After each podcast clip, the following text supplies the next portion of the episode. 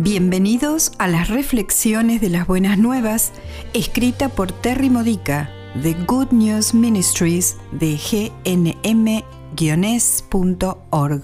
Edificando tu fe para la vida diaria usando las escrituras de la Misa Católica. Lunes de la primera semana de Cuaresma. El tema de hoy es Haciendo un buen examen de conciencia.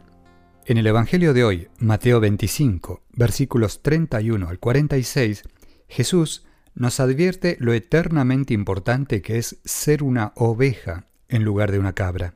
Para crecer en santidad en esta cuaresma, debemos dar una mirada honesta a la cabra que todavía tenemos dentro nuestro.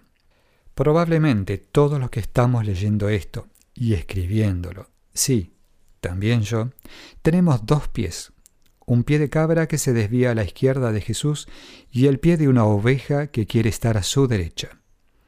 Esto nos hace algo tambaleantes. El sacramento de la reconciliación nos equilibra otra vez, nos lleva a la plenitud de nuestra condición de oveja. Para hacer un buen examen de conciencia y deshacernos de nuestra condición de cabra, podemos utilizar los diez mandamientos, la primera lectura de hoy, Levítico 19, versículos 1 al 2 y 11 al 18.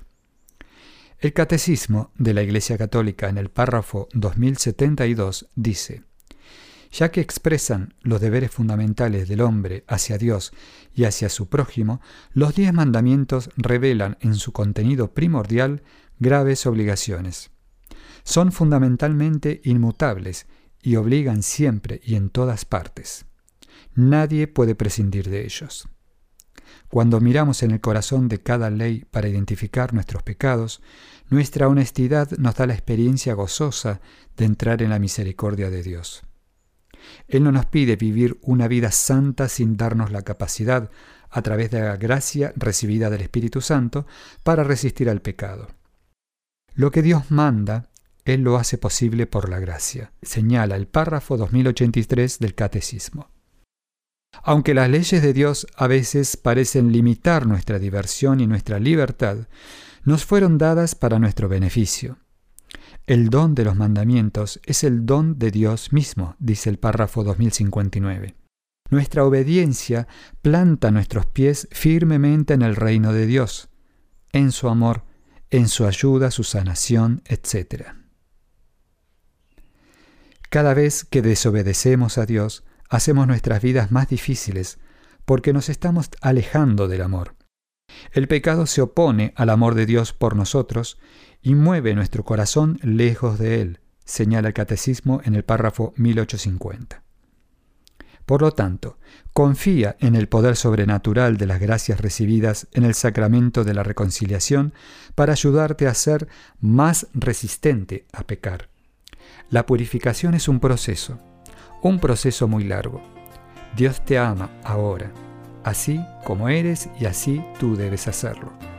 No olvides perdonarte a ti mismo. Esta ha sido una reflexión de las buenas nuevas de Good News Ministries de gnm-es.org. Para más edificadores de tu fe o para conocer más sobre este ministerio, ven y visita nuestro sitio web encontrarás reflexiones para recibir por correo o por mensaje de texto, retiros en línea, recursos de oración y mucho más para ayudarte a conocer el amor del Padre, para acercarte más a Cristo y ser lleno del Espíritu Santo. Visita hoy gnm-es.org.